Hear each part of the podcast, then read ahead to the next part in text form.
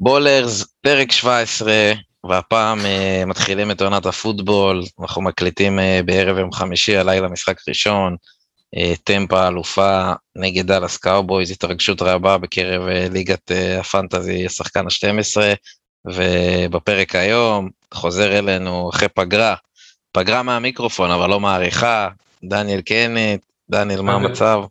הכל טוב, פגרת מבחנים. פגרת, כן, פגרת נבחרת, ונמצא כן. איתנו פה אה, חבר אה, הליגה, שחקן ה-12, יש שיגידו ה-GM של ניו ג'רזי איירפליינס, ידוע בכינויו, תומר שטרן, מה הולך, תומר? טוב, מה איתך? וואלה, חסר לנו אור יקים, אבל uh, אתם יודעים, אתם יודעים איך הוא התחיל להתמסחר אור יקים, זה עכשיו בלאגן. אבל בסדר, אנחנו, הבית תמיד, הדלת תמיד נשארת פתוחה, מה שנקרא. אוהבים אותך, אור, אוהבים אותך. זהו, אה, נחלק את הפרק הזה, יש שני פרקים, אה, ככה נסקר אה, את עונת הפוטבול, ונתחיל עם החצי הראשון של ה-NFC, עם אורח מארצות הברית של אמריקה, בן סטנדיג מהאתלטיק, והוא בטח יתרגש לשמוע את ההמנון של המדינה שלו, שהוא יאזין לזה, אז דניאל, תן לנו בהמנון. Oh,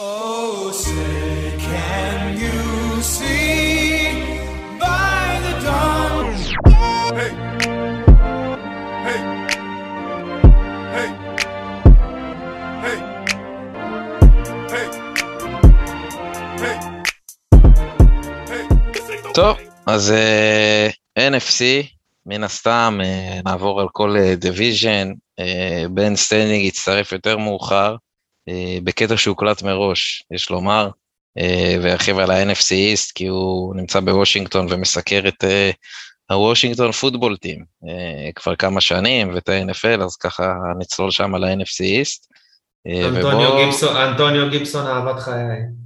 קבל אה, ספוילר להמשך של הפרק, הוא, וצריך להגיד, הבחירה הראשונה של אה, חברנו תומר, נכון. אה, ובן התוודה בפרק שבשתי ליגות הפנטזי שלו, הוא בחר את גיבסון. נו, אלא מה, אלא מה, אחי. אם הוא מבין, תומר מושקע טוב, אבל אתה יודע, אין מבין בפנטזי. בכל מקרה, לחשוב אה, שאני הייתי, שאני הייתי נאיבי וחשבתי שיהיה לי גם נאג'י אריס וגם אנטוניו גיבסון. אה, אני רוצה לשלוח מפה באמת אה, את כל האיחולים, כל הטוב שבעולם והצלחה לכל סגל של הקדרון ברץ, כל החברים. יש לך שחקנים היום, יובל? אני מושקע היום, מושקע מאוד, יש לי... יש לי אבנס מטמפה, יש לי רוג'ו מטמפה שאנחנו נפרסם מאוחר יותר האם הוא יפתח בהרכב. ויש לי גלופ. וואי, יפה מאוד. אני מושקע, אני מושקע היום, צריך לקום. מי יש לך, תומר? אמרי קופר. אה, בואנה, כולם פה עם אה, שחקנים, אני גם... למה, אתה עם מי, דניאל? אני בריידי, בריידי ואנטוניו בראון. חשוב מאוד. Mm-hmm. טוב, קיצור, אה, נצלול ככה קצת לפוטבול, נתחיל עם ה-NFC West. אה, מן הסתם בית חזק מאוד.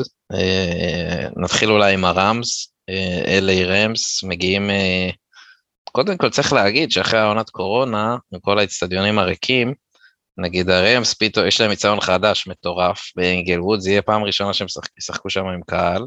אני לא יודע כמה אפקט יהיה לזה, אבל הם גם ככה קבוצה אש, ועם הבית הם אמורים להיות עוד יותר טובים, ומן הסתם סטאפורד, אה, שבעיניי הוא אמור לשדרג אותם.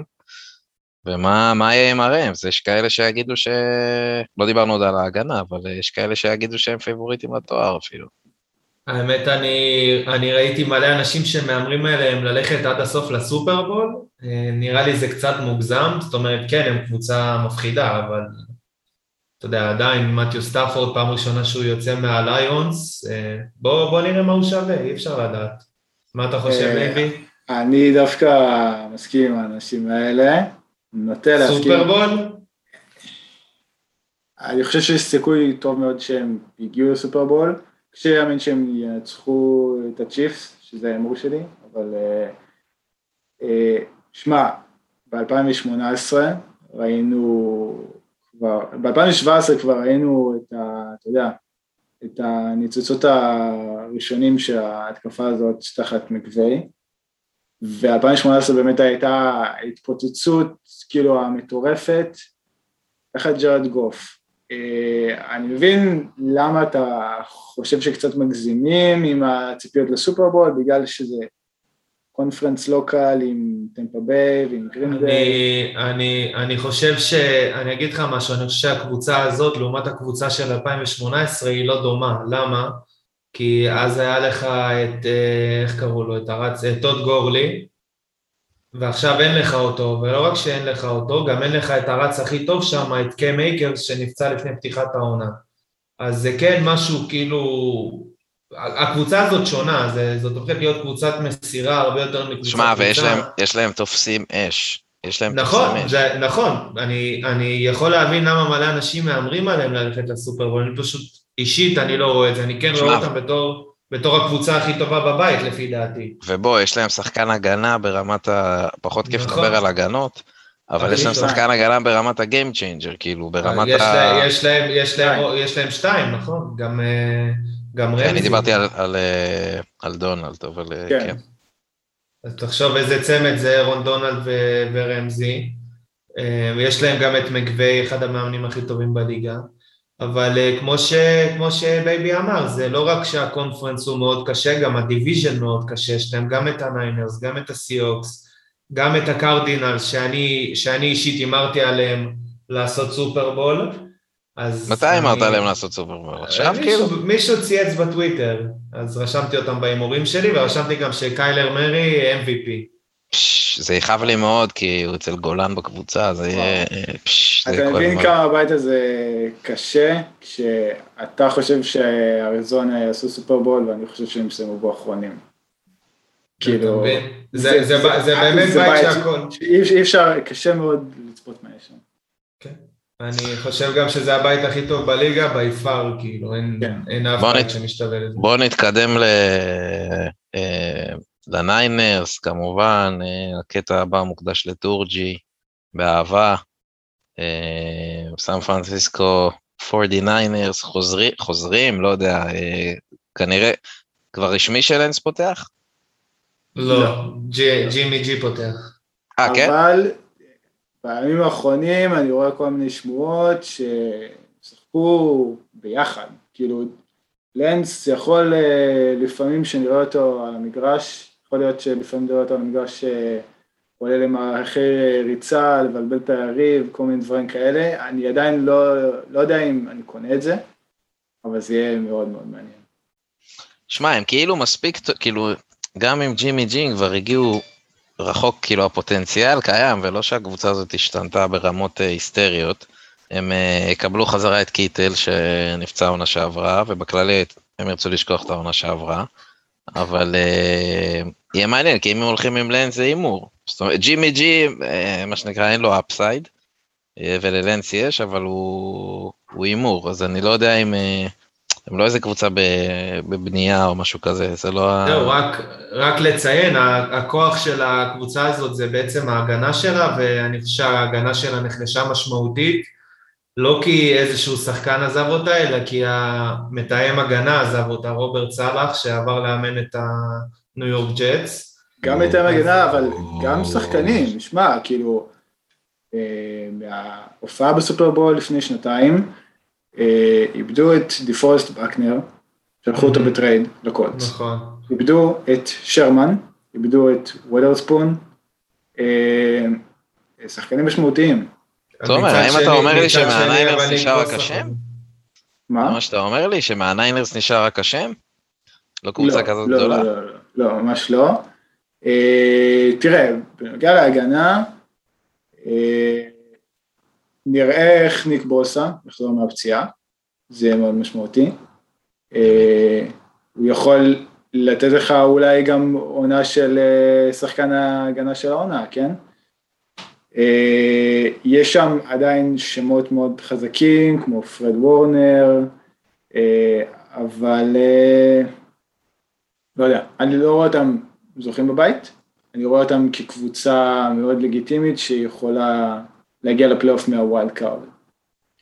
אני חושב שהשאלה הכי, כאילו זאת תהיה השאלה של הניינרס, כל העונה זה ירדוף אותם, מתי טריי לאנס יחליף את ג'ימי ג'י. וואלה, כמו בברס. כן, כן. אותו סיפור. כן. ומה שנקרא, אה, לא נרחיב יותר מדי, אבל אה, בעיניי, מה שנקרא, אין רצים בניינרס. יש שם גם בלאגן. אין רצים כי יש יותר מדי רצים, זאת הבעיה. לא, יש יותר כאילו... מדי, ומוסטרט כן, פציע, והלך ה-MVP טווין קולמן, סתם לא, אבל הוא היה אצלי שנתיים רצות. אתם יודעים, סיפור, אה, סיפור קצר על טווין קולמן, היה לי אותו לפני, אה, אני חושב שתי עונות, 2019-2020, היה לי אותו בפנטזי, והייתי בערך דבש, הלכנו, הלכתי עם אשתי למשחק של הניינרס נגד uh, הבראונס, והיה לי את קולמן בהרכב. נכנסתי לאצטדיון, על הפתיחה, כאילו על ה kick-off, מהלך ראשון של המשחק, טווין קולמן. גמרת עונה. 90 יארד, תת ריצה. רגע, רגע, יובל, אני זוכר את הסיפור הזה שונה. לי היה באותה עונה את uh, מאט פרידה, שהוא היה הרץ השני שם אז. ואני זוכר שבאותו משחק בדיוק הוא שם שני טאצ'דונים, זה לא הוא זה ש... היה, היה משחק של איזה 46-0. היה משהו... כן, הם, הם פירקו אותם, אבל... קולמן uh... התחיל מתד של איזה, אני חושב הוא רץ 90 יארד, או 80 ומשהו. אז לא יודע, אני לא זוכר את זה בדיוק, אבל אני זוכר... הוא היה בהרכב שלך? אני, הוא היה אצלי בקבוצה, לדעתי, אם הוא לא בהרכב הייתי בוחר, אז אני חושב שהוא היה בהרכב. אצלי בריד היה אה. בהרכב בדוק. שמע, אם הוא לא היה בהרכב, זה, זה, זה, לא, לא יכול להיות שהלכתי למשחק והוא לא היה בהרכב, אין סיכוי, לא הייתי עושה את זה בחיים. טוב, אה, נתקדם, זהו סתם סיפור. אה, סיוקס, היה בלאגן קצת עם ווילסון, עשה קצת פרצופים, ועושה רושם שנרגע. לא, לא השתנו יותר מדי, יש לי כמובן את כריס קרסון אצלי בקבוצה, נאחל לו בהצלחה, שלא ייפצע, שיהיה בריא, אבל uh, כמה הם יכולים להתרומם, הסיהוקס? אז זהו, אם אני צריך לבחור קבוצה בבית הזה שלא תעשה פלייאוף, כי חייב לבחור בכל זאת, אז אני מאמין שזה דווקא יהיו הסיהוקס. אני חושב שהסיהוקס הכי טובים כשנותנים לרס לנצח. מה זאת אומרת נותנים לו לנצח? נותנים לו לזרוק 40-50 פעמים במשחק, לעשות מה בא לו, לרוץ, לברוח מהפס רש. זה, זה הדברים הכי טובים, זה הדברים שהוא הכי טוב בהם. והשמועות אומרות שדווקא הם, ההפך אמור לקרות, הם לא ייתנו לו לעשות את זה, הם ינסו טיפה יותר להאט את הקצב, אה, לתת לקריס קרסון את הכדור יותר, שלך זה טוב, אבל לסיאטל זה לא טוב. לסיאטל זה לא טוב. אה, ואני חושב ביחד עם הבעיות שיש להם בהגנה, ויש להם בעיות בהגנה, אי אפשר להסתנוור מהחצי השני של העונה שעברה, אה, יש להם בעיות בסקנדרי, סבבה? ג'מאל אדמס כמה שהוא פס ראשר מדהים, והוא באמת הסייפטי הכי טוב בליגה בזה, הוא, הוא, הוא לא יודע לשמור על המסירה, אין לו את זה. ויש שם בעיה עם זה, אי אפשר להתעלם מזה. ווילסון, מתי מסיים חוזה? אני חושב שנה הבאה, לא? אני חושב שהוא יפרוש שם. יפרוש שם, אחרי כל הפרצופים שהוא עשה, וגם אם לא ייתנו לו? ייתנו לו, ייתנו לו. טוב, יש לו חתיכת חוזה, כן, אבל... אה, טוב, בקבוצה האחרונה, אה, החברים של קיילר, מה, מה יהיה על אריזונה? לא יודע, שנה שעברה ריגשו בחלק מסוים של העונה, והיה פוטבול, אה, כן. פוטבול שמח, מה שנקרא, פוטבול שמח. והיה חלקים שזה היה חושך, היה איזה פציעה של קיילר, שמאמין שעברה לו. אה, מן הסתם הגיע להגנה ג'יי ג'יי וואט, שהיה הרכש שלהם הקיץ, הייתי אומר. תשמע, הם, יכול, הם יכולים לסיים אחרונים וראשונים, באמת, זה משהו כאילו, הפוטנציאל שם הוא היסטרי עם הופקינס וקיילר. אה, מי עוד הגיע לשם? קונר הגיע לשם. איי.ג'יי גרין. ג'יימס כן. קונר ואיי.ג'יי גרין, כן, נכון. אה, כן, קשה לרוץ, אה, קשה להיות רץ באריזונה. כן, בכללי אני חושב שה... לא יודע, משהו בבנייה של הקבוצה הזאת קצת מוזר לי, כי יש להם באמת קוורטרבק שיכול להיות אחד הטובים בליגה, יש להם receiver שהוא top 2 בליגה, לדעתי עדיין top 1, אבל הרוב הסכימו שהוא top 2. אבל כשמסתכלים על כל מה שמסביב, כאילו אין לך באמת איזה אף רץ בולט, אין לך עוד איזה receiver, כאילו איי.ג'יי גרין כבר זקן, אין לך עוד איזה receiver, tight end בולט ליד הופקינס, בהגנה יש לך כמה שחקנים ותיקים מעולים, אבל גם כל מיני חורים ושחקנים צעירים שהגיעו. הם באמת קבוצה שמאוד מאוד קשה, אתה יודע, לחשוב כאילו מה הם יכולים לעשות העונה עם, עם הדרך שבה הם נבנו. עוד, כן. עוד תוספת יפה שלא דיברנו עליה זה רונדל מור מאוניברסיטת פורדו, נבחר אה, סיבוב שני בדראפט. אני חושב שהוא מסוג ה receiverים שמתאימים בול כאילו למשחק המודרני ולמאמנים כמו קליף קינגסברי, אתה יודע, ה receiverים שיכולים לעשות כל מיני trick plays, פתאום לקחת כדור לריצה, אה, לקבל את הכדור מאחורי הקו, אה, כמו שדיבו סמואל עושה מלא, אז זה גם אלמנט שהם, שהם יוסיפו למשחק שלהם השנה. אמ, ואני חושב שזה יעזור להם, אני חושב שבאמת נראה השנה את הקיילר הכי טוב שראינו עד עכשיו, וכמו שההימור שלי אומר, אני, אני אותי, חושב דניאל. שהוא יזכה ב-MVP. אתה גומר אותי, דניאל. מה אני אעשה, יובל? אני גם רציתי אותה, אחי, אבל אין מה לעשות. אה, היה- גולן הרג אותנו. היה לי אותו שנה שעברה, אם העונה הוא נותן עונת MVP, אני... הלב מה, יכאב. זה לא ששנה שעברה הוא היה גרוע, כן? הוא גם היה, מה הוא? כן, top הוא היה. top 2, top 3? כן. אולי, אולי אחד, לא זוכר. יכול אה, להיות. אפילו אחד. נעבור ל-NFC North, מתחילים עם ה... כנראה, לא, לא כנראה, הקבוצה הטובה בבית. גרין ביי, היה שם קיץ שמח מאוד עם אירון רוג'רס והאיומים והאולטימטומים, ובסוף עשה את המסיבת עיתונאים הזאת ששפך את ליבו. ככל הנראה מסתמן שזו עונה האחרונה של רוג'רס בגרין ביי, אולי בכלל, אני לא יודע. ואתמול אמרו שאדמס אה, שחקן חופשי בקיץ, נכון? זה היה אתמול? כן. שהוא לא ממשיך. כן, ו- והוא בדיוק, בדיוק דיבר על זה, הוא אמר שאין שום סיכוי שהם יגיעו להסכמות על החוזה לפני תחילת העונה. אז... השאלה אם המנטל... מבחינת פוטנציאל, זו קבוצה שיכולה לזכות ב...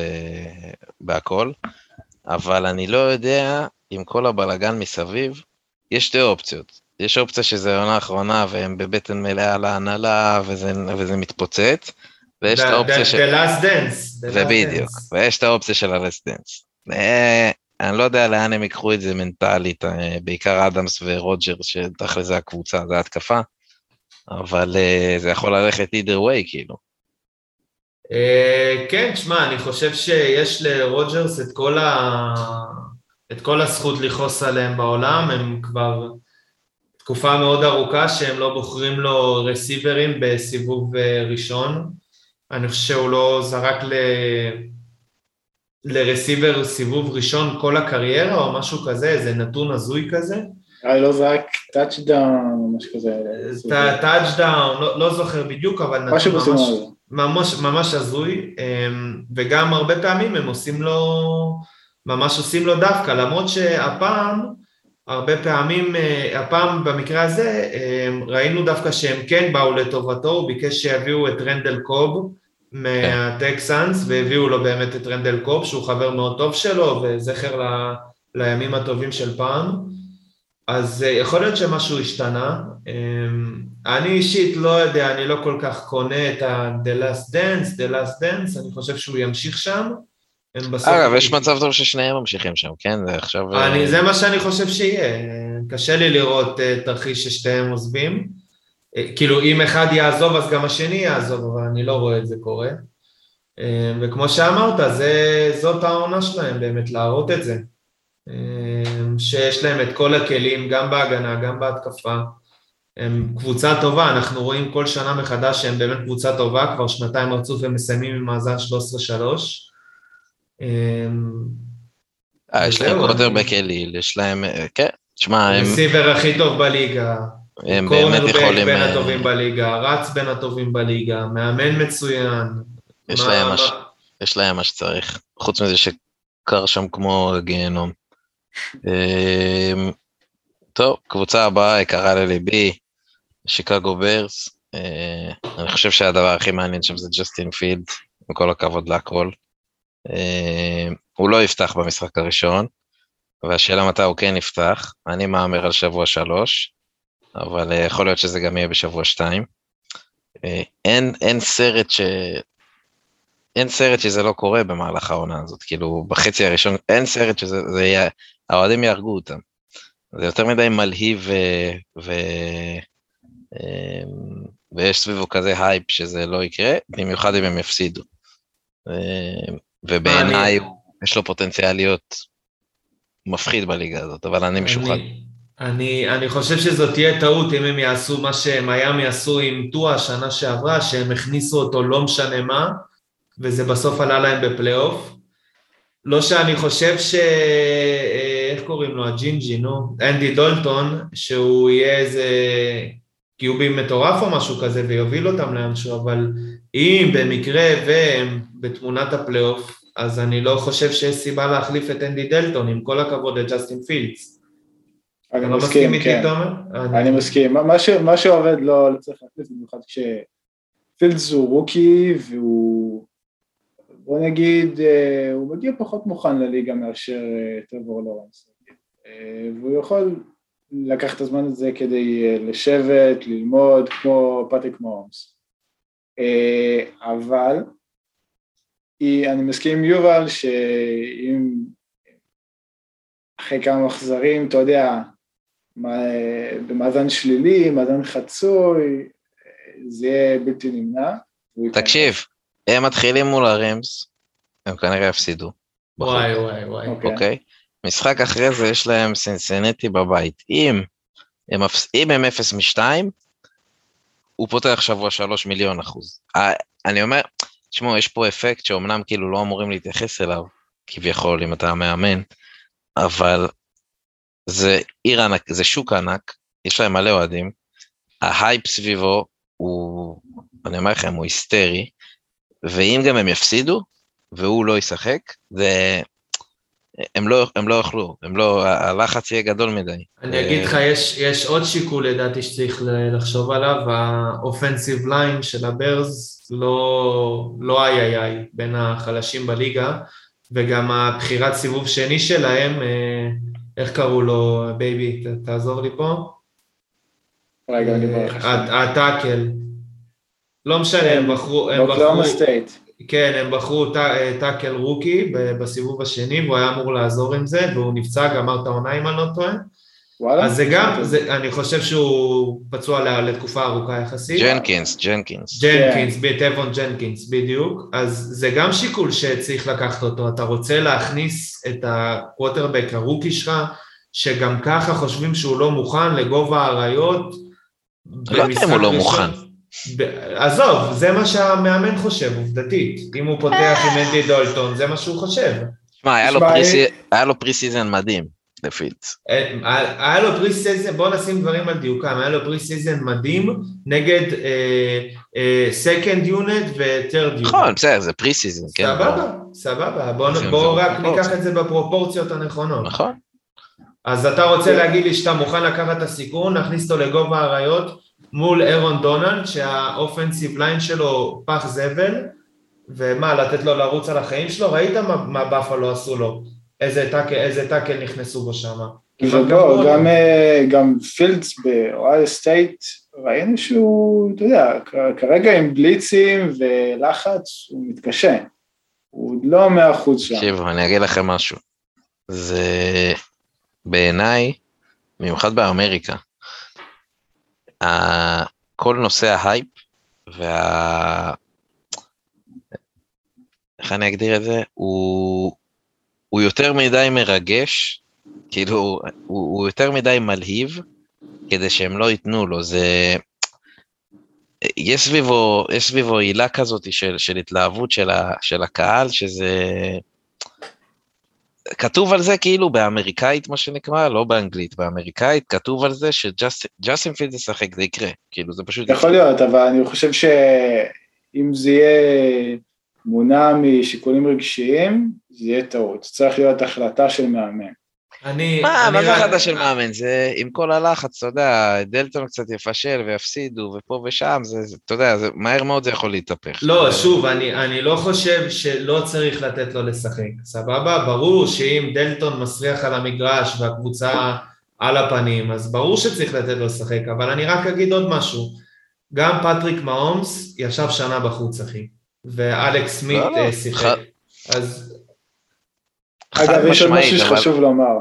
יש עוד משהו שחשוב לומר, משהו שמרגש לא פחות אה, סביב ג'סטין פילדס, זה שיכול להיות שבפעם הראשונה בקריירה, אלן רובינסון יקבל מסירה מקווטרבק טוב.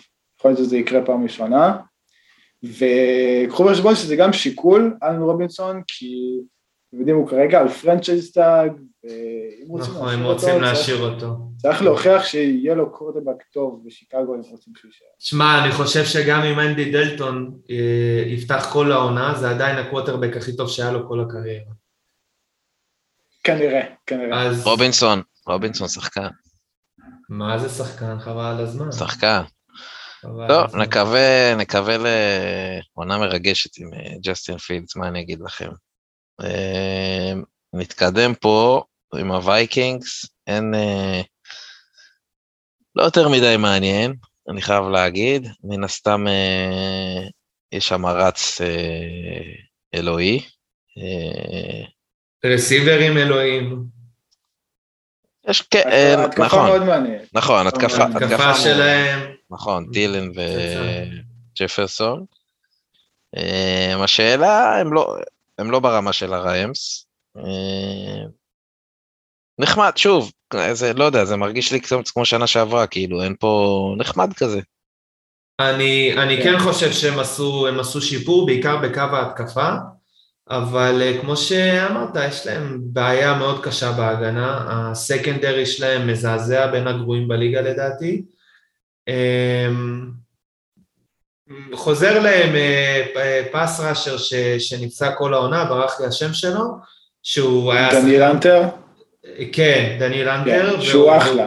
והוא אחלה. באמת, הוא היה שחקן משמעותי לפני זה, אז יכול להיות שבאמת זה יעזור לקו, ה, לקו ההגנה, אבל עדיין יש להם בעיות בסקנדרי, עדיין אה, קיר קזנס הוא הקווטרבק שלהם, ואין כמה...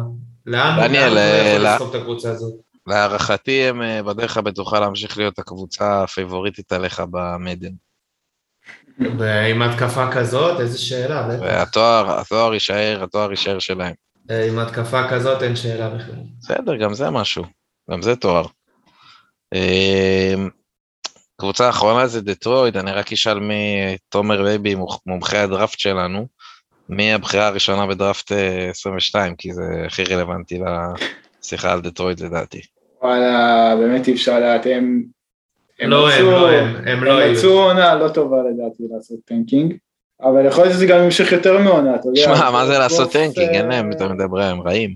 אני, אני רוצה לתת פה דעה לא פופולרית קצת, אני לא חושב שהם יהיו כאלה גרועים כמו שעושים מהם. זאת אומרת, הם כן יהיו בין הקבוצות החלשות בליגה, אבל אני, אני לא רואה אותם עושים יכול ניצחון להיות, אחד, יכול להיות. או ניצחון אחד או אפילו שתיים כל העונה. לדעתי הם ינצחו בין שלוש לארבע ניצחונות, שכן, זה בין הקבוצות הגרועות בליגה, אבל הם לא ברמת היוסטון. כאילו, ג'רד. גוף, ג'טס קבוצה יותר טובה, אל תדליק אותי, יובל. ג'רד גוף... לא רק אותך, אה, זה פה כפול, זה- רואים במכה. ג'רד גוף, כמה שירדו עליו וזה, הוא, הוא קווטרבק סביר, הוא לא בין הגרועים בליגה, הוא קווטרבק סביר. אני חושב שטיירל וויליאמס שהם הביאו ב free agency הוא תוספת יפה להתקפה שלהם, אמנם הוא לא קני גולדיי, אבל הוא תוספת יפה. דיאנדרה סוויפט, אחלה רץ, הם הביאו גם את ג'מאל וויליאמס, שיהיה יותר ה power back. פני סואל בדראפט, הוא הליינמן הכי טוב בדראפט הזה כנראה, הולך להיות כוכב. וזהו, כן, הם יהיו קבוצה תחתית, הם יבחרו גבוה בדראפט, אבל הם לא קבוצה כזאת רעה. שמע, דניאל, ברמה הכי בסיסית אני אגיד לך, אני עובר, מסתכל על כל הקבוצות בליגה, אני מחפש קבוצה יותר גרועה מדטרויד, אני. מוצא את יוסטון, יוסטון קל, די. כן, אני שמע, מוצא יש- אולי את אה, ג'קסונוויל, לדטרויט יש, שחק... יש אה, קו התקפה שרוב הקבוצות בליגה יכולות לחלום עליו. קו התקפה מצוין. מצוין, באמת מצוין. אה, דיאנדרה סוויפט, יהיה מאוד מעניין לראות אותו העונה מאחורי הקו הזה. טי.ג'יי הוקנסון, אה, הביאו בדראפט את אמון-רה סנט בראון, שחקן מעניין.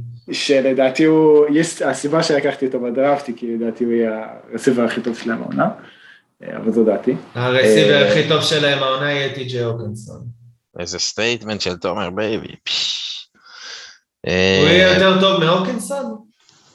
הוקנסון לא רסיבר. לא משנה, אבל כאילו, אתה יודע. בסדר, האופציית מסירה, כן, האופציית מסירה השנייה שלהם אחרי הוקנסון. כן, אני חושב טיירל וויליאמס. נמשיך, התעכבנו יותר מדי עד דטרויט, זה חבל על הזמן. כן. אה, NFC סאוט, נתחיל מהאלופה שמשחקת הלילה. אה, כולם חוזרים שם, אין אבדות מה שנקרא. תום בריידי, אין מה להוסיף, אה, כולם יודעים, אין, אין מה לדבר עליו. הדבר היחידי שמשתנה זה אולי שיש לו עונה שלמה עם אנטוניו בראון, שעושה רושם שהכימיה מצוינת, וייהנו מכל עוד הוא יישאר שפוי מעונה שלמה ביחד. זהו, מפחידים, קבוצה מפחידה, רסיברים, הכל, הגנה, אה, ברצים גם, אה, פורנט, אני חושב ש... אני לא יודע אם ציפו לקבל מה שקיבלו מפורנט שנה שעברה, אה, יחד עם רוג'ו שם בקומדי, ו... גם ג'יובאני ברנארד שצירפו כן. אותו ל... ישר אומרים, ישר אומרים back to back. אני חושב שזה קצת מצחיק להגיד את זה על קבוצה שכמעט ולא הביאה שחקנים חדשים או התחזקה, אבל לדעתי זו הקבוצה שניצחה את ה off season, כי פשוט היו להם כל כך הרבה שחקנים משמעותיים שסיימו חוזה, ו... והיינו בטוחים, אה, הם יצטרכו לבחור עכשיו בין אה, שאק בארט לקריס גודווין, או שחקנים אחרים, בסוף כולם נשארו, כולם נשארו. תשמע, זה כמו קבוצות של לברון, הוא, הוא מצליח להשאיר את כולם סביבו, זה מדהים. כן, אז הם לא ספק יהיו מאוד דומיננטיים השנה. אה, ומן הסתם, יש לך את תום בריידי, אז תמיד יש לך סיכוי אה, לעשות משהו בפלייאוף גם. אה, ונראה מה יהיה, שמע. תומר, בוא נגיד, אני אשאל אותך שאלה היפותטית. אתה מאמן של קבוצת פנטזי, אוקיי? כלשהי. יש לך את רוג'ו, אוקיי? אתה פותח איתו בהרכב נגד, שהוא נגד דאלאס? זה נכנס לך להרכב? טוב, זה תלוי מהאופציות האחרות, אבל נראה לי שלא. נגיד, בוא נגיד אופציה, הוא, סתם אני זורק שחקן, גלופ מדאלאס, בפלקס. סתם אני ככה, מהראש, אתה יודע. נראה לי גל. רוג'ו, רוג'ו, רוג'ו. הבנתי, אוקיי. הייתי שם את רוג'ו. סתם, כאילו, אתה יודע, סתם אני שואל. שואל בשביל חבר. כן, לא. אני רק אגיד משהו על הבאקס, לא רק שהם לא נחלשו, הם אפילו התחזקו. עד כמה שזה מוזר להגיד, כי באמת כולם חזרו, אבל כמו שאמרת, הם הביאו גם את ג'יו ברנארד, שהיה רץ מחליף בבנגלס שנה שעברה, שהוא נותן להם אופציית מסירה לא רעה מה backfield, ואו.ג'יי האווארד, שכחנו ממנו, גם חוזר מפציעה שהשביתה אותו לכל העונה שעברה, והוא יכול, אתה יודע, להוות tight end מחליף במידה ואתה יודע, גרונק נפצע או שהוא צריך קצת מנוחה וזה, אז אני חושב שהם א', עמוקים בטירוף, וב', הפותחים שלהם הם כאילו באמת, הם בין השחקנים הכי טובים, זה השלישיית רסיברים הכי טובים בליגה, הקווטרבק אולי לא הכי טוב, טוב בליגה, אבל הוא ב top של הקווטרבקים בליגה, הרצים אמנם לא, גם לא רצים top, אבל זו שלישייה מצוינת כאילו, קו התקפה, קו הגנה, secondary. זו קבוצה שאין לה חולשה. אין, אין, אין נקודה תורפה. ועם כל זה, אני אומר שאין סיכוי שהם זוכים שוב. אין סיכוי? מה, אפס סיכוי? לא. שמע, זה כל כך קשה לעשות back to back בפוטבול. נכון. ואין, כאילו, אני אומר, לא, אם בריידי לוקח עוד, באמת, אין לי, אני כבר... תשמע, האחרון שעשה את זה היה בריידי. אבל זה היה לפני... הרבה זמן, כן. המון. אני, אני חושב גם ש, ששנה שעברה היה להם המון מזל מבחינת פציעות, זאת אומרת, לא היו להם פציעות כאלה נכון. משמעותיות. תשמע, אבל זה הכל בספורט, כל, גם ב-NBA. לא, נ, נכון, אבל, אבל, אבל אם, אם אמרת שיש להם אפס סיכוי לזכות back to back, אז יותר קשה מזה זה להישאר back to back בריאים כל כך הרבה זמן, שאתה עושה נכון. ריצת פלייאוף כל כך עמוקה. וגם, אתה יודע, השחקנים עוד שנה בגיל, בריידי כבר, אתה יודע, כבר לא ילד. אבל זה אומרים כל שנה, אני מתבייש לא, להגיד. נכון, לא, אני לא דואג עליו, אני דואג על האחרים. לך תדע עכשיו פתאום, לא יודע, ייפצע איזה שחקן מפתיע, איזה לבונטה דייוויד בהגנה, או לא יודע מי. זה משמעותי, זה כן יפגע בהם. טוב, בוא נעבור הלאה לניו אורלינס, מוכת ההוריקן. באמת השינוי הכי גדול פה זה כמובן הפרישה של דרו בריז, ווינסטון שמוכתר לסוג של יורש, לא בטוח אם קבוע או זמני, אבל כרגע, וטייסום היל, מה שנקרא, יורד לספסל. בפינה האישית, כמובן, הקיובי השלישי, לב ענק, איאן בוק, מנוטרדם, נקווה שיהיה שם איזה שתי פציעות נחמדות, שיביאו אותו לשחק. סתם לא, אבל נקווה שאולי בכל זאת איכשהו אני אראה אותו ב-NFL. וזהו, קמרה הוא קמרה. סך הכל לא השתנה שם הרבה חוץ מהקיובי, אבל היה שם קיובי מאוד דומיננטי, אז אני לא יודע כמה, כמה טובים הם יהיו. אני, אני חושב שהרבה השתנה, בייחוד בחלק ההתקפי. קודם כל, מתי זה היה? אתמול, שלשום, שחררו את לטביוס מרי. נכון. אין להם, אין להם כסף לשלם לו. וחשוב להגיד, מייקל תומאס עוד פעם יפתח את העונה פצוע, לא ישחק לפחות עד מחזור 6, אם לא יותר מזה. מצד אחד זה נותן הזדמנויות לרסיברים אחרים, כמו מרקז קאלוויי, שלדעתי גנבת, גנבת דראפט של גולן, שאפו ענק. ו... גולן כוכב בפרק הזה. כן, תשמע, יש לו לדעתי את הקבוצה הכי טובה בליגה. בסוף, בסוף נעשה איזה... זה פרי... כן. ובסוף הכל יקום ויפול על ג'מיס ווינסטון. אם נראה את ג'מיס ווינסטון של העונה האחרונה בבקס, אז כן, תהיה להם התקפה מלהיבה, אבל אם הוא יאבד את הכדור 30 פעם בעונה, אז שום דבר, זה, זה לא שווה את זה בעצם. אז איאן בוק ישחק. לדעתי, לדעתי אנחנו לא נראה את זה. שמע, שון פייטון, אני מחזיק ממנו אחד המאמנים הכי טובים בליגה. נכון. אנחנו, אנחנו לא נראה 30, אבל גם אם תראה 20 איבודי כדור זה המון. מה, המצב שהסגל שלהם יכול להיות יותר טוב, אבל יש שם חומר שחקנים. ואני חושב שראינו לאורך השנים, הרבה פעמים דרו בריז פצוע ונכנס במקומו סומיל, טדי ברידג'ווטר, והם עדיין, המכונה מתפקדת, הם ממשיכים לנצח. זה, שזה כאילו מוכיח. כן, אבל זה, אבל זה היה עם מייקל תומאס. נכון. לא, וגם אני חושב שיש לך איזה system מסוים, שיש לך את בריז, ואז הם... השאלה אם עכשיו, אתה יודע, משהו ב system, זה קווטרבקים, הוא ווינסטון זה עולם אחר, כאילו ווינסטון הוא slinger, הוא זורק את הכדור לעומק ולא מעניין אותו כלום, ודרו בריז הוא יותר קווטרבק מחושב, game manager, מסירות קצרות. אנחנו צריך לראות אם פייטון ינסה או יצליח לרסן אותו. ווינסטון לא יכול להיות כזה, ווינסטון לא יכול להיות כזה. אז אתה חושב שזה ניסוי שהוא הוא ישחק על, ה, על החוזקה שלו והוא יקווה שהוא... תשמע, הוא צריך לשנות קצת את הסיסטם, אין מה לעשות, בסוף יש לך קיובי אחר, יכולות אחרות לגמרי, ותשמע, הוא, הוא חייב להתאים את עצמו, אחרת זה לא, זה לא, כי דרו בריז הוא לא יהיה. אז אם הוא ינסה שהוא יהיה דרו בריז, פשוט לא יעבוד. ותמיד יש לו את קמרה שירוץ, אתה יודע, 30 מיליארד ויציל אותו. טוב, הבאים בתור, קרוליינה פנתרס, כמובן מקפרי חוזר, במיוחד לחובבי הפנטזי, אבל האיש החדש שינהל את ההתקפה, מכר ותיק של שניכם, מכר ותיק וידוע, סם דרנולד, מה, מה אתם יכולים לספר בתור אקס, סם דרנולד expert? בייבי, אתה תתחיל? וואו, האמת, אני לא יודע מאיפה להתחיל. חתיכת טלטלה עברנו אה? כן. היינו בטוחים... מונולוג הפרידה, בוא, מונולוג הפרידה הרשמי.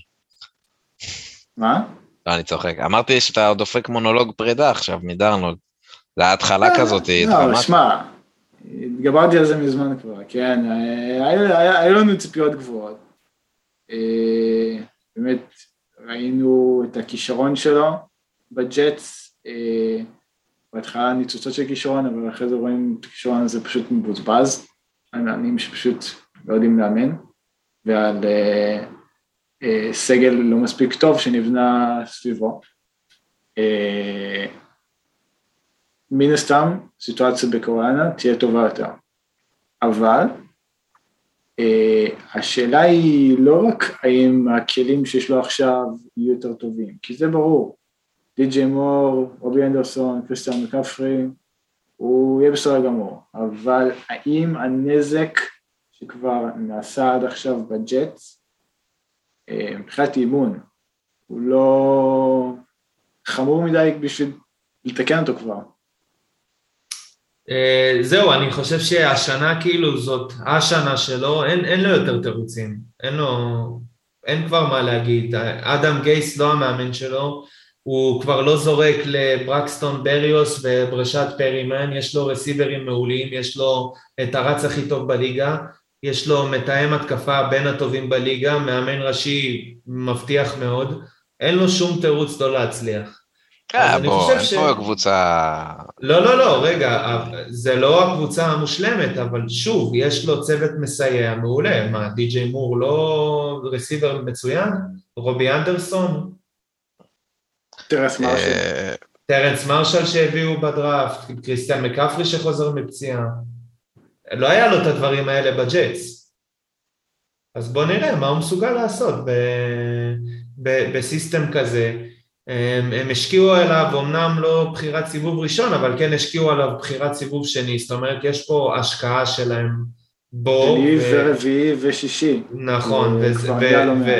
ובדיוק, וזה, וזה מעיד על, ה... על האמונה שלהם בו, ש... שהוא יכול באמת לחזור להיות, אה, לא לחזור להיות, כי הוא אף פעם לא היה, אבל להראות את מה שחשבנו שיש לו, אה, וזהו, אני רק אגיד עוד משהו לגבי הפנתרס, אני חושב שהיה להם דראפט מצוין.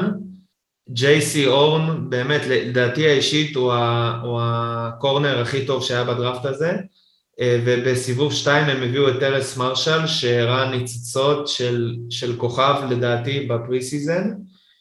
אה, וזהו, ואני חושב שהוא יהיה הרסיבר השלישי שלהם, וזהו, ויש להם מלא מלא אופציות בהתקפה. נראה לי השקט, השקט, השקט uh, מניו יורק uh, כנראה יעשה לו טוב, זה לא, לא פשוט. אני חושב שבעיקר כן. השקט מהמאמן יעשה לו טוב. כן, זה גם נכון. לא, טוב, אבל קבוצה... גם, גם התקשורת השפיעה נראה לי. כן, זה תמיד בניו יורק, אין מה לעשות, זה, זה תמיד חלק. טוב, קבוצה אחרונה, אה, פלקונס, אה, לא יודע לאן הם ילכו העונה, כמו, כמובן חוליו כבר לא שם. לא, זה, זה די רעידת אדמה. כן, כן, אני לא יודע אם הם אה, גם, אני בעיניי הם אחת הקבוצות הרעות בליגה, אבל אה, מאט ראיין כן. כמובן עוד שמה. הם היו כאלה שנה שעברה, אין סיבה לחשוב שפתאום השנה הם יהיו הם יילחמו על הפלייאוף, אבל אה, כן, כמו שאמרת, זה הישורת האחרונה של מאט ראיין, אני אישית הייתי בטוח שהם ייקחו קווטרבק בבחירת סיבוב ארבע שלהם, כדי, אתה יודע, למצוא לו יורש, אה, אבל הם לא, לא לקחו קווטרבק, הם בחרו במקום זה בקייל פיטס, שאני לא אגיד שהוא ייכנס לנעליים של חוליו, כי הוא גם לא באותה עמדה והוא גם לא אותו שחקן, אבל הוא כן שחקן מטורף, כאילו פריק אטליט לגמרי, חושב שמהר מאוד הוא יבסס את עצמו בתור בין הטייד-אנדים הטובים בליגה. קלווין רידלי אה, ייקח על עצמו יותר, אה, ובוא נראה, בוא נראה מה יהיה עם זה באמת. כן, אז שמע, קל פיץ, אהבת חיי, כן, אין ספק שהוא היה אחד השחקנים האהובים עליי בדראפט אה, בפער. אה, אני מאוד מתרגש לראות מה הוא יעשה השנה, וגם קלווין רידלי, אה, לדעתי, החיסרון של חוליו אה, יורגש, אבל לדעתי רידלי יכול להיכנס לנעליים שלו. בסופו של דבר חוליו כבר די מבוגר, המעבר הזה מחוליו לרידלי נראה לי היה מתבקש בסופו של דבר. מאט ריין, ההתקפה שלהם עדיין תהיה טובה, אני חושב, וגם את מייק דייוויס, שראינו כמה טוב הוא יכל להיות בקרוליינה, בתקופה הקצרה שלו, לא קצרה, בערך כל העונה האמת, במקום מקפרי.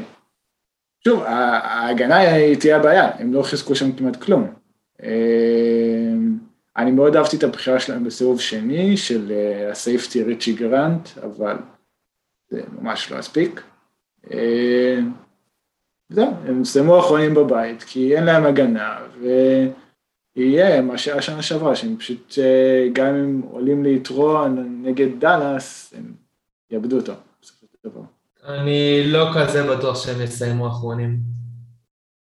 לא כזה בטוח. קרוליינה או סיינטס?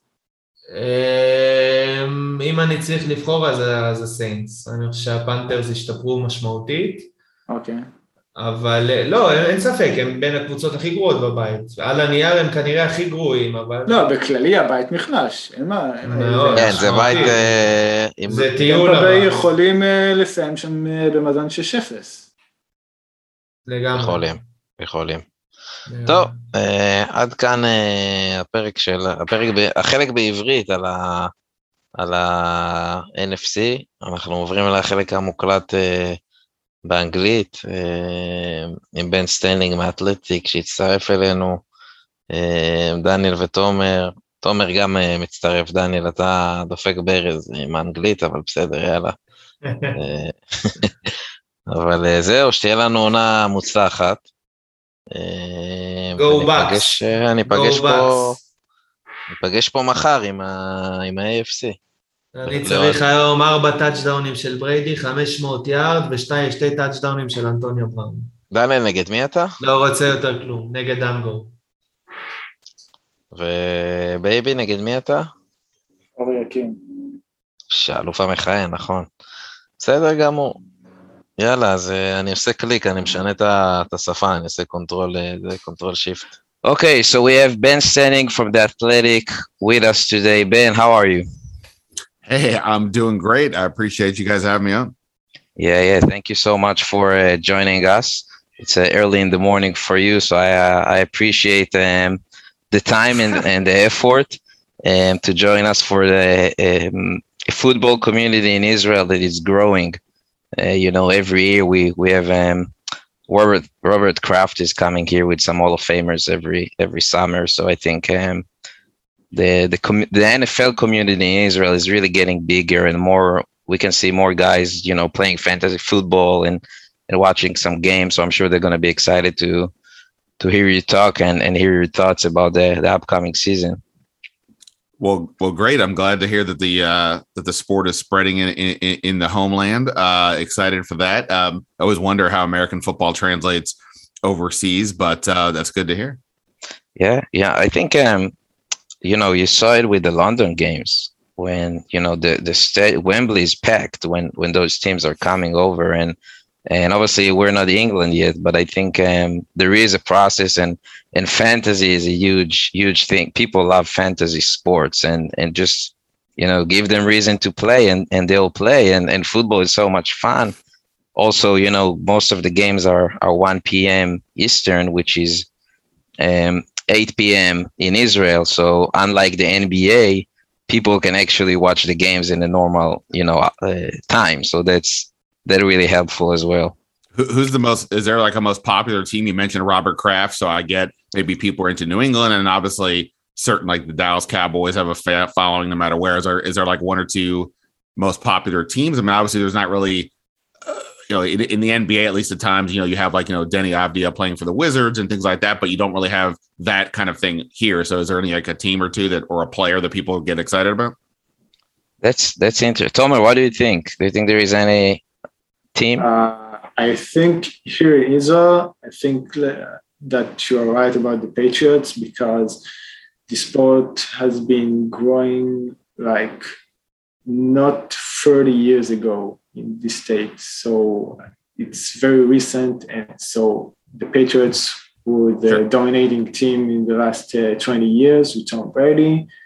Uh, so I assume, and also because of Robert Kraft uh, and the connection to Israel and Jewish uh, people. So I my guess would be New England. But I think I think the the teams like uh, if you take the Jets and, and Giants, like the New York team, we have sure. so many Israelis and Jewish people over there. I think many people like you know they're seeing their cousin. Like my cousin lives in Long Island and he's a Jets fan.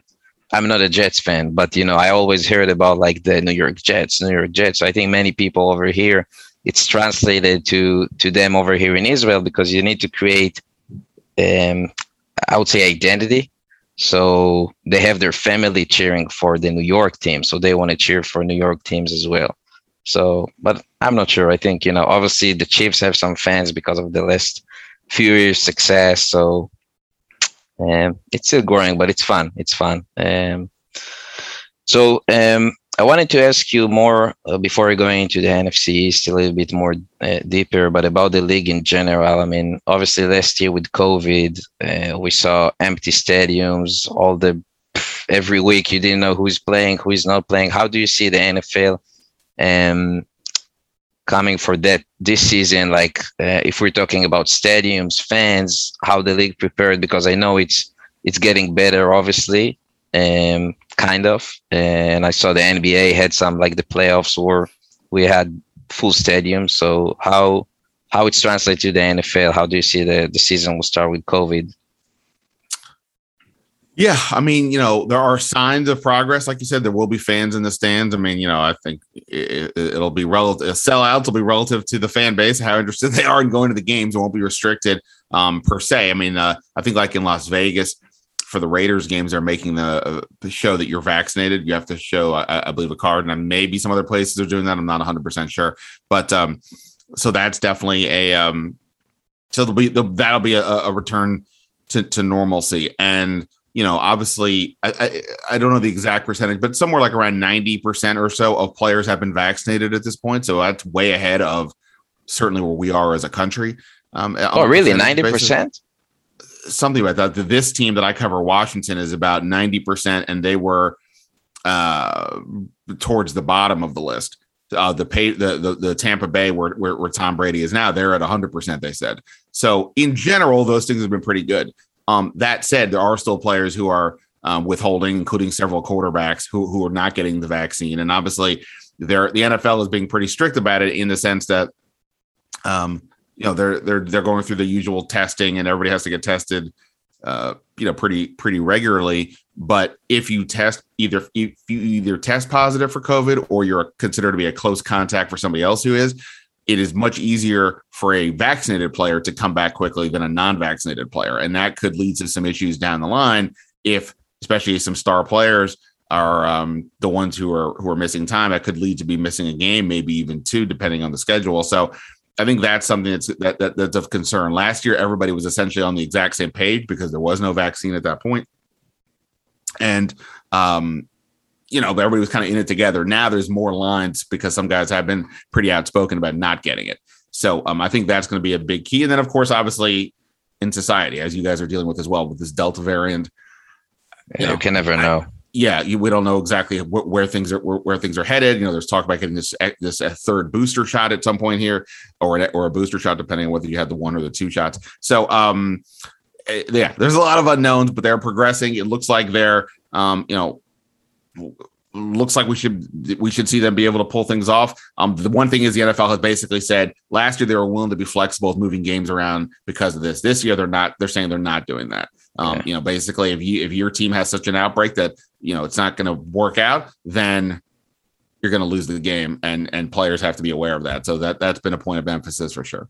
Yeah, it's it's crazy to me because you know, and, and it, that's the nature of world. But but you keep hearing in the media about the players that are not vaccinated, you know, and making comments about not getting the vaccine but on the other hand what you know no not many people talk about is that like like you said maybe 90 85% whatever are vaccinated which is impressive especially if you take into consideration that the rosters in in football are really you know huge if you compare them to basketball or any other sport. So it's a big big amount of players vaccinated which is great. I think it's kind of like um, i would say a safe spot for the league.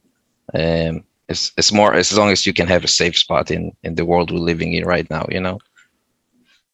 Um, what um so we've been we talked about the draft um, that's our last biggest episode was after the draft and we basically analyze it and and obviously since then we had the preseason which you can learn some stuff but uh, you know some some stuff are still in question mark how do you see them this draft class especially who do you think which team did the best job you would say with with picking up players? And also uh, i would ask who is the rookie that you are the most expected like want to watch already? Like as from a fan i would say standpoint like who is the most exciting one?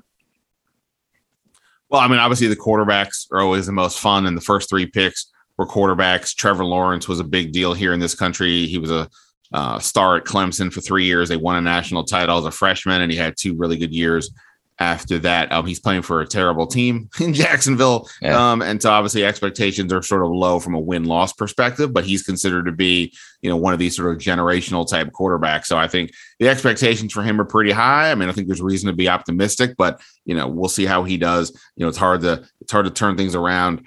Um, you know, he's not joining the equivalent of Maccabi Tel Aviv, right? It would be a lot easier if he could figure out if he could go to a team that's always winning, but it's not the case. So um, we'll see how that goes. I think um, you know, Justin Fields in Chicago, uh, he was the fourth quarterback pick. I think he's another one that people are excited about.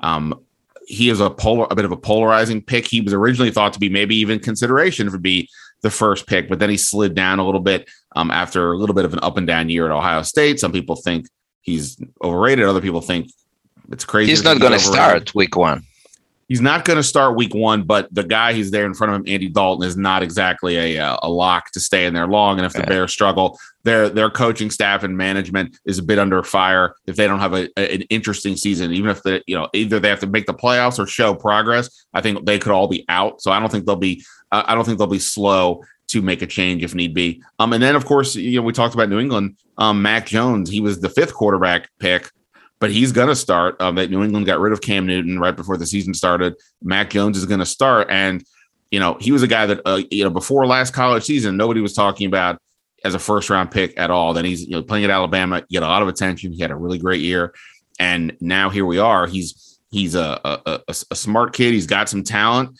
and he's playing, you know, with you know, arguably the greatest coach of all time in Bill Belichick.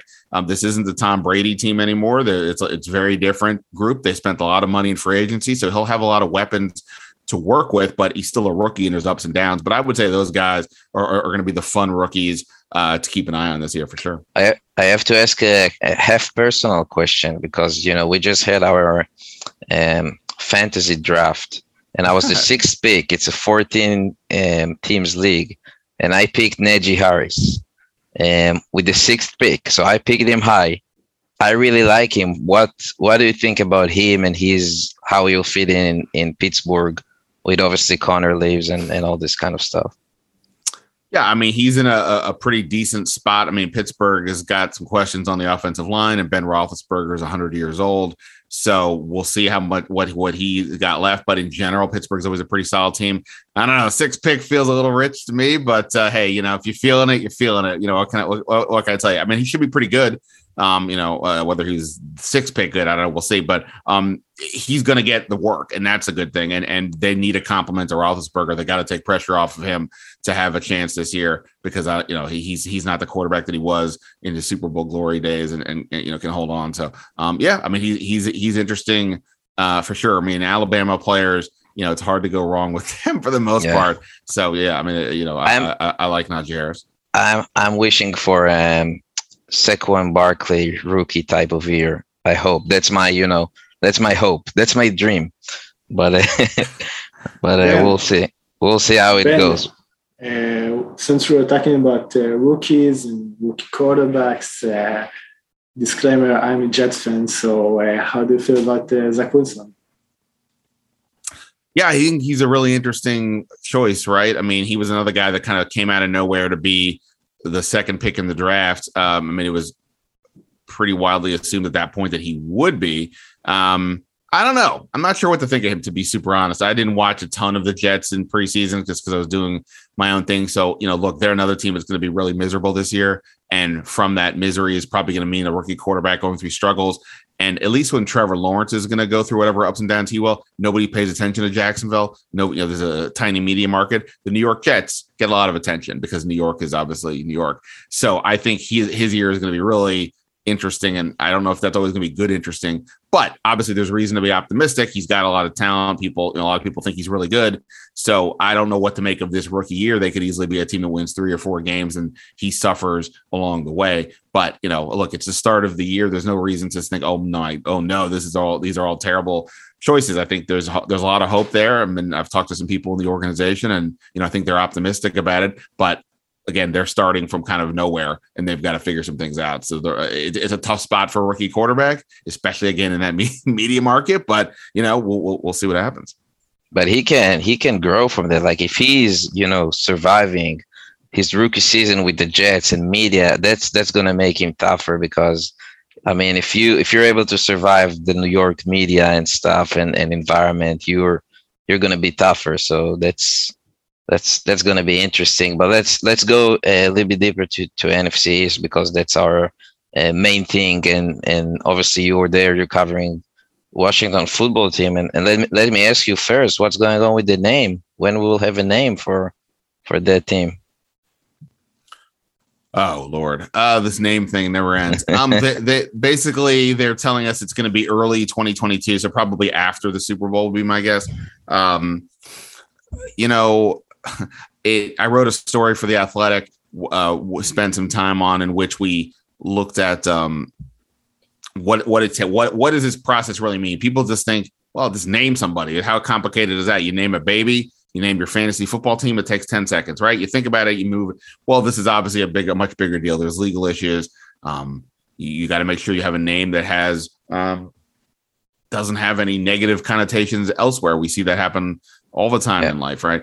Um, and it's a it's this is not just naming a child. I'm not discounting a child, but this is naming a billion dollar, a multi-billion dollar organization, essentially a, a, a, product, a brand, and they're trying to figure out what to do. I think the problem that they're they're making is, or that they've made is, it'd be one thing if you just said, "Look, here's the deal. We're gonna." Well, so originally when they changed the name, this is last summer.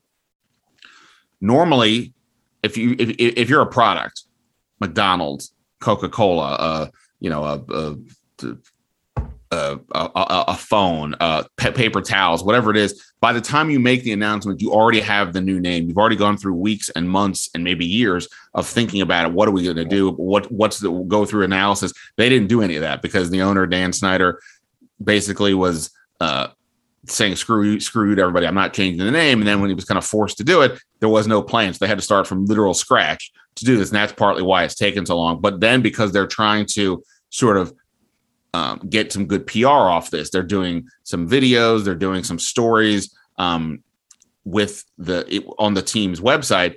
It keeps reminding everybody that this is a this is a product and this is a story. And this latest video they did like a month ago has led to a lot of confusion out here because people have misinterpreted various aspects of it. It's like, wait, what are the names? Are these finalists? What's going on? So whatever. One day it'll get here and we'll be over with. And we can move on with life. It won't come soon enough for me. Um, I have no idea what the name is going to be. I mean, there's some names have been floated around and possibilities, and we could just sort of guess, but I don't know what it's going to be. Um, whatever it is, nobody's nobody's going to like it at first because that's how these things work. Nobody ever likes yeah. anything that's new. Yeah. Uh, eventually, you get used to it though because you say it over. Like you know, the Washington football team was a really silly name and yet here we are and now it almost seems quasi normal at this point so you know we'll get we'll get used to it but yeah, it's probably not going to be until i would guess after the super bowl yeah and i agree from marketing standpoint that's that's problem because when you change your logo or you change your name that's huge like especially for those huge organizations loaded with money it's it's it's crazy that things are going so fast even if they're going to announce it at the end of the season. That's fast. Like, you know, just to take two years to think about a whole new brand, basically. Absolutely. Um, let's go more into football. So we have we have um, Fitzpatrick, obviously, as quarterback over there. We have Gibson that um, Tomer, I think you picked him in your first uh, in fan. Yeah, we have you know Yeah, fantasy is, is always there. But he's- the. He's And, uh, obviously yeah. many people expecting him to have a breakthrough, kind of like here. How do you see how do you see Washington this year um, as a team, and they have a chance to win the the NFC East? Yeah, I, I'm in two leagues and I have Gibson in both my leagues, so we're we're on the same team here, Tomer. You're good, Um, Tomer. so Let's uh, hope top uh, five season. let, let, let's hope it's really it's it's it's a really weird team to try to figure out now because I cover them. I'm it's uh I don't know if you guys know the phrase. It's hard to see the forest through the trees. You know, you're so deep inside. I don't even know how to like look anymore with, with a lot of perspective because I'm so in the, in the in the weeds on this. Um, Washington last year, on the one hand, they had a, a losing record, seven and nine, not great. Um, on the other hand, they won five of their last seven games. They showed momentum late in the year on the one hand, they won the division with that crappy record because the division was terrible. On the other hand, Dallas and the Eagles suffered injuries. Dallas has Dak Prescott back. In theory, they should be better. The Giants made some interesting moves this offseason. I think those three teams uh, should be in contention. I'm not a I'm not a Eagles believer this year, but some people are. Um, Some people. some people. Um, the the a lot, despite how chaotic last year was for this organization, a lot of off the field stuff, but even on the some on the field stuff, a lot of things actually went Washington's way, and yet they still only finished with a seven and nine record. They, in theory, upgraded a quarterback with Ryan Fitzpatrick, who's who's going to be a much more aggressive passer down the field than what they had last year at that position. However, Ryan Fitzpatrick's career is one of a guy who's just who's a journeyman who's up and down from one minute from one play to the next. You just have no idea really what you're going to get at times. And so, on the one hand, the offense last year was pretty terrible. We really didn't provide much, but his presence should be an upgrade. They've added some pieces um, to, to give them more weapons on offense, except one of those pieces, Curtis Samuel. He hasn't practiced basically all summer. He's now dealing with this groin injury that's been lingering for weeks. I would suspect that the moment I'm talking to you guys, he's probably not going to play in week one. He's one of those guys who you take off the field. But in theory, with Gibson, with Terry McLaurin, uh, their, their best wide receiver, tight end into uh, Logan Thomas, they do have some good players. So I think the offense will be better. And and if they can if they can just be league average, that'd be pretty good because the defense is is positioned to be one of the better defenses in the whole league. Um, their defensive line has four. They're all starters are all recent first round picks. Chase Young is probably the biggest name that maybe, maybe people are familiar with. He's the defensive, the reigning NFL defensive rookie of the year. Um, they, they upgraded their secondary. They drafted a linebacker in the first round, Jamin Davis. He'll probably take a minute to really kind of get going, but eventually I think they're, they're excited for him. Um, so the, They have a shot. They they're pretty good. I think they're pretty good. so I mean, paper- compared yeah. to the NFC East in the past few years, they have the the potential to be a good team. Like Yeah. Yeah, They'll mean- definitely, they will definitely contend for the NFC East title with uh, Dallas. Yeah, I mean, I think right. I think because the other teams in the division have their own questions. Nine and eight, a nine and eight record against a 17 game schedule this year. A nine and eight record might be good enough to win, and they could they could get there. If you tell me they win six games, if you tell me they win 11 games, I can see those paths. Um, but because Fitzpatrick is his whole career has been has been up and down because. Uh, you know, it's hard to know exactly what to make of last year's team that, that finished with a losing record. I, it's hard to say. So I've gone nine and eight. I, I, I'm I'm going to even say that's probably good enough to win the division, um, because I don't know if I see any team in this division winning ten games uh, unless Dak Prescott and the Cowboys, who have a lot of talent, just take off. But yeah, I'll, I'll go nine and eight. But I don't sit here and tell you, wow, watch out for Washington. Here they go. Some people are saying that. I'm not, but I think there's reason to be optimistic, if nothing else, for the future, because so many of their best players are, are young guys who are only going to keep ascending. how how old is Gibson now? He's like twenty. Um, he's like, I mean, he's a second year player, so he's like Second year player. 24 or something Yeah, like that. so he's yeah. so he's very young. Yeah. Then I, I want uh, to ask about Ryan Fitzpatrick. Uh, you talked about him. Obviously, by this point, we we know who he is. Um, there is this cycle that every time he goes to a team to be the backup to a young quarterback, and they compete against him. Eventually, he takes over that job. He looks great at this, at the beginning. Then he looks really, really bad. Obviously, I'm a Jets fan. I know that. Um, yeah. Uh, this time it's different because from the very first moment he's the starting quarterback. I know some people tried tried to paint a picture that Heinicke might uh, compete with him, but obviously we, we all knew that uh, he's going to be the starter. Um, and since Washington uh, with him are not likely to have a high draft pick, and since he's not the long-term uh, answer at that position, what does he tell us uh, about the quarterback position in Washington? What is the vision there? Yeah, great question. You you have the you have it all ma- mapped out. They basically, I think last year, you know, it's funny if you if you could go back in time and say to the head coach Ron Rivera, "Here's the deal: you can go seven and nine. That'll be good enough to win the division. You can make the playoffs, and you get all the accolades that come with that. However, by doing so, you take yourself out of getting a top ten pick." right? If they had lost, if they had lost the last game of the year, which was a close game, if they had lost that last game, they would have not have won the division, and they would have been picked either like ten or eleven, where the Cowboys and the Giants ended up picking. And if they had done that, they would have been positioned to take Justin Fields or Mac Jones, two guys that we talked about earlier. Again, I don't know what they will do, but you would have gotten that young quarterback potentially if you'd wanted him and say, okay, well, we at least now, even if we go with a Ryan Fitzpatrick, Fitzpatrick this year or some some veteran, we have this younger guy to um to, to, to build on. Instead, that didn't happen. They earlier in the year, um, they tried to trade for um, Matthew Stafford, who ended up going, getting traded in the Rams because they recognized they needed an upgrade. That didn't happen. So they settled on Fitzpatrick as sort of this hybrid best best you could get type guy. And you know, again, he should be an upgrade over what they had, but he's 38 years old. His career suggests this isn't the answer. Uh, maybe not even short term, but certainly not long term at that age. And yeah, you mentioned Taylor Heinicke. I mean, he had a really you know fun game in the playoffs as a surprise starter against Tampa Bay. And Ron, Ron, Rivera said there'd be a quarterback competition this year. I never bought it for one second. It never played out that way. It's Fitzpatrick's job. I think basically all they can hope for is that Fitzpatrick does a good enough job to give them a chance to to make the playoffs this year and do some good things and maybe show the rest of the quarterbacks out there in the league, hey, we're serious here. We have a good defense. We have these playmakers. Look what we could do with Fitzpatrick, a guy who's good, but net, you know, not not a not a top shelf quarterback. Imagine what we could do with you. You know, I don't know whoever that is, but there was a lot of quarterback movement in the league this year. If there's more next year, and some of these team player or some of these players look at Washington and see an ascending team that they they think could take them to the next level, you know, maybe that gets them excited. But on the other hand, if you have a even just a 500 year, that also is going to take you away probably from that top 10 pick again. And so, how do you, you know, it is a really interesting question that they're going to have to deal with come the end of the year. I think no matter what happens this year, we're going to be talking about the quarterback again. I don't think this the long term answer is not on this roster, most likely. And therefore, um, they're going to be in the same boat most likely next offseason. Who's playing quarterback for this team? Um, so they, they kick the can down the road for now, but eventually they're going to have to have a, a, a a stronger answer, I guess, to, to that question.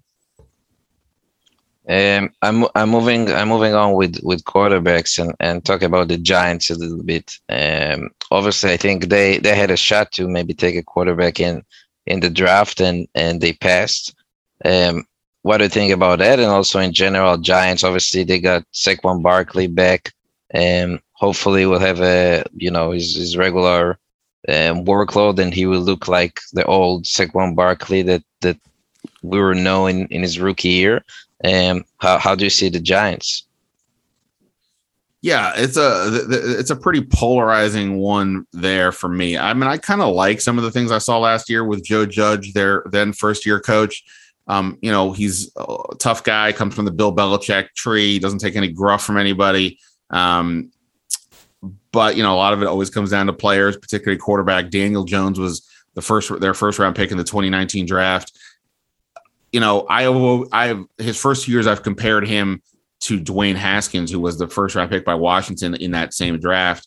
And there was a lot of comparisons here. And I watched Dwayne Haskins, and I was not a fan really from the start. He just had so many flaws that just were so obvious to me. So I would watch Daniel Jones and think, well, I get it. He's young and he's struggling, but I see the things in Daniel Jones that makes me think he could actually um, become a guy. And I don't watch him every game because obviously um, it's not my team. So in my head, I keep thinking, well, I think there's a chance. But you listen to other people and they're like, oh boy, this is uh, this is not going to work out. Now the Giants did go out and get a, a, bunch of bunch of help for him. They signed Kenny Golladay as a big time free agent receiver. They drafted Kadarius Tony, this wide receiver out of Florida, in the first round. Um, but they still have questions. Oh, and then they're getting Saquon Barkley back. To what degree they're getting him back, we'll have to see. But he'll be back. Um, they've got questions though on the offensive line. Um, their defensive line, I think, is pretty interesting. I, I mean, I think I'm not ruling the Giants out of winning the division. I just it feels like their downside might be more than Washington and Dallas. Like they could they could potentially crater um, in different ways, and they also have, I think, for their general manager Dave Gettleman, they got a win or he's probably out of a job would be my guess. So um, th- you know, th- there's some pressure there for sure. I don't know if, if Daniel Jones struggles. I don't really know what they're going to do, but um, a lot's going to come down on his development. I'm still some a little optimistic, but I'm going to listen to the crowd on this one, and the crowd does not seem to be uh, very excited about his. Yeah, they're they're not very happy for sure. I see I see the Giants fans in Israel that um it's it's kind of I mean I'm not sure if it's a risk, but they they they going with with Jones and it's it's it's tough because of the you know past two years and, and stuff. But let's let's move on to um, Cowboys. Obviously, very interesting team. Um, obviously, Dak is back, Prescott, and um, last season was really bad. Um, but with the NFC East, they kind of like they were fighting.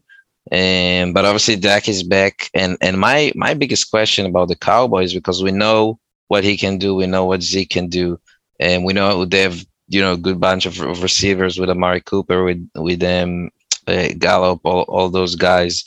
And what's going on with their defense? Because I, I was looking, and and I'm um, I'm a Notre Dame fan, so I, I love Jalen Smith. So I was really looking on him when since he was drafted, and and what's going on with Cowboys defense? I, I would say even if the offense will be flowing, that's that's that's a major issue for them. Yeah, that's a big that's a big question for them for sure. They changed their defensive coordinators. I think there's reason to be to reason to think that that's going to be um, a big change for them. And yeah, I mean they've they, they definitely have questions. Their talent, their their most of their talent is on the offensive side of the ball. They did draft. We talked about rookies before. Uh, Micah Parsons, linebacker out of Penn State. I think a lot of people think he could be the defensive rookie of the year. Uh, he's he's a really talented player. He looked pretty good watching some of those uh, episodes of Hard Knocks. I don't know if you guys see that show, but the HBO yeah. does a behind the scenes documentary, and, and Dallas was the team, and, and Micah Parsons looked pretty good there. Um, yeah, the defense is a big question. It's sort of the opposite of Washington situation. The offense could be like really dynamic in Dallas, and the defense, if they could be just average, that might be enough to uh, to to have a really good year. But we'll see if they if they have the if they have the goods um, to be average. Again, this is where you know the defensive coordinator might come into play. So um, you know everybody wants to always pick Dallas at all times. I get it. Um, you want to be optimistic, and with Dak Prescott, you know it's a sort of a feel good story in the sense of you know this guy coming off this injury. Um, you know, and, you know can he? Can, what can he do? He's got great receivers. He's got Ezekiel Elliott. Um, his offensive line, when healthy, is pretty good. They weren't healthy uh, enough last year, so there's um, I get why most people are picking them. I think they're the odds-on favorite to win the division. But yeah, like you said, the defense, you know, especially in the secondary, a lot of questions for sure. I don't think those questions have been answered. But you know, preseason doesn't tell us much. Once the games get real and they play, they play Thursday. Uh, against uh, Tom Brady and Tampa Bay, uh, you know, we'll, we'll, the, yeah. you're not you're not going to get a tougher test right off the bat than that. Yeah, yeah, for sure. And and and let's let's one are the Eagles.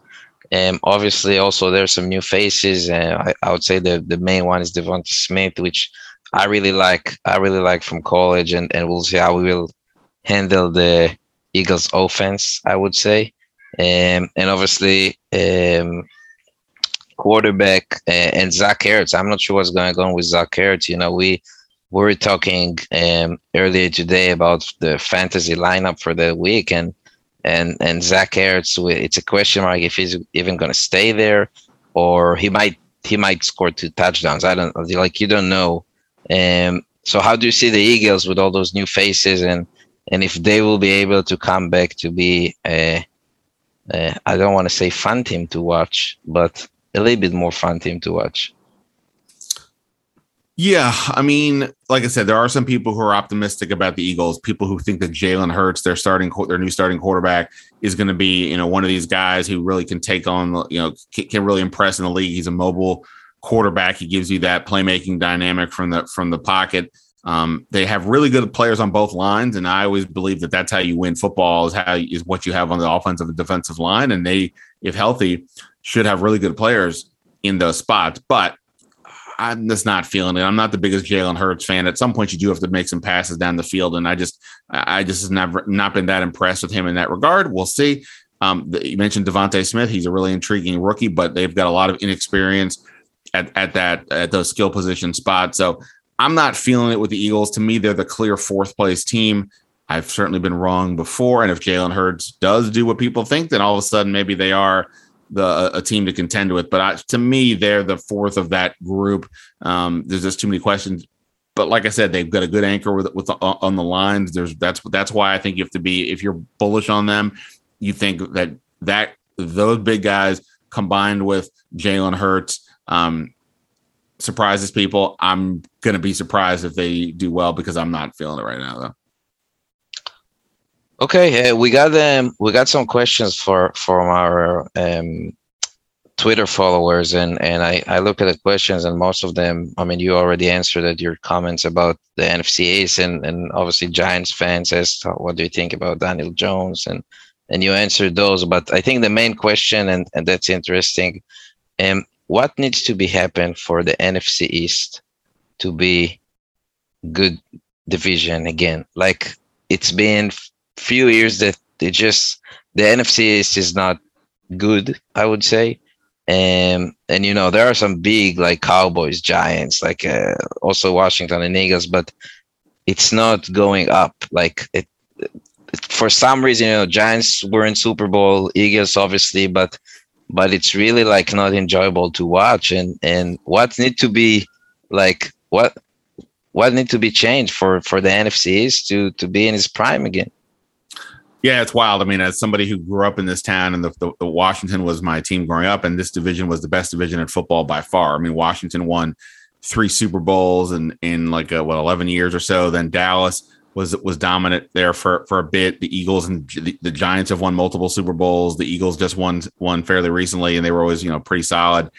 And yeah, things have turned. I mean, a lot of these things are just cyclical, and I guess to some degree it's just sort of a bad for for the division as a whole. It's a sort of bad luck that all these things have sort of happened simultaneously. I mean, Dallas has been basically decent for the last 20 years, but they, you know, when you have a situation where Jerry Jones, the owner, is also sort of running the football side, like, you know, he, it's not that he doesn't necessarily know what he's doing, but you know, he he's probably not the ideal person to be making the decisions, and and I think that's hurt them in certain ways. Washington's been a mess in large part because of their owner, Dan Snyder. Um, he interjects himself way too much into the conversation historically over the last 20 years in terms of like who, what they should do. He was a big proponent of drafting Dwayne Haskins when his football people were telling him we shouldn't do that. Um, that may be changing now, it appears, with Ron Rivera in charge. It's Dan Snyder is, appears to be giving his football people the room to do whatever they want. So, um, you know, that's partly why people are starting to be more optimistic with Washington. But again, we'll see. Uh, the Giants, you know, they just, uh, you know, it, it, it, teams just have up and down streaks. And the Eagles went from, you know, they they won the Super Bowl just, you know, what three or four years ago, and then last year was a, a surprise um, implosion where the where the coach and the, and the starting quarterback were both out. They're they're kind of starting over. So it is weird that it's all happening sort of at once. And all you know, look, all it takes is you know, if one of these teams goes 12 and 5 this year, gets it gets to the NFC championship game, we're less, we're not talking about as much about this division being a dumpster fire. That said, it's hard to see that happening. So um, you know, and, and I guess lastly, I would just say quarterbacks, right? Um, make a big difference. Dak Prescott would be the yeah. one quarterback that people are excited about. And I don't even know if I would rank him in my top 10 quarterbacks in the league.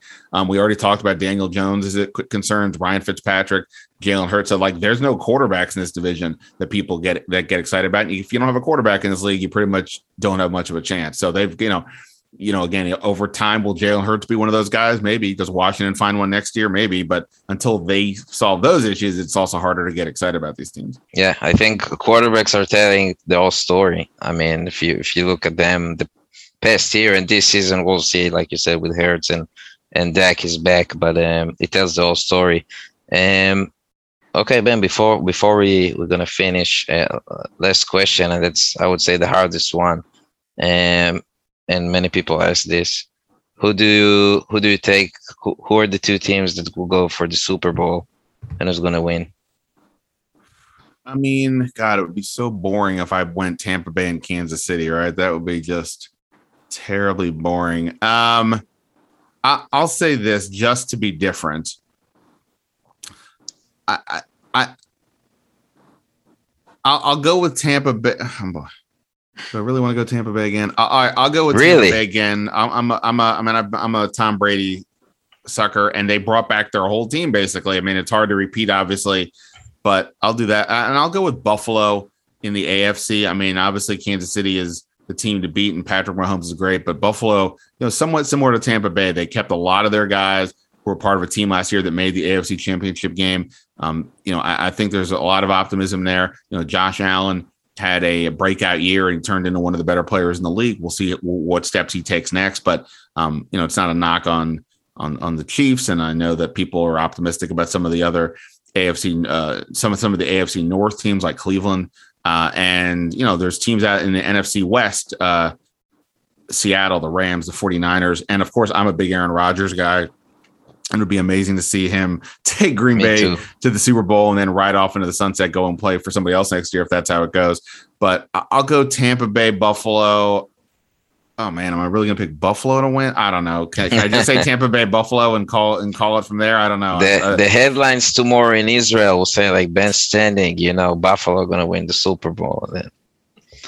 Yeah, there I'm you go. kidding. Um, okay, Ben, thank you so much uh, for joining us. It's always a pleasure to talk football, especially and with you over there covering and, and with all of your knowledge. Uh, I really, really appreciate it and hopefully we'll we'll be able to host you during the season. I mean, that's that's going to be exciting.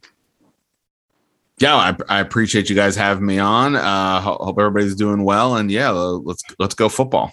Yeah, we set the alarm for three three twenty a.m. So you know it's uh, our our nights nights are starting right now. Our sleepless nights. It's it's football season, but it's great. Thank you, Ben. Take care. Thanks.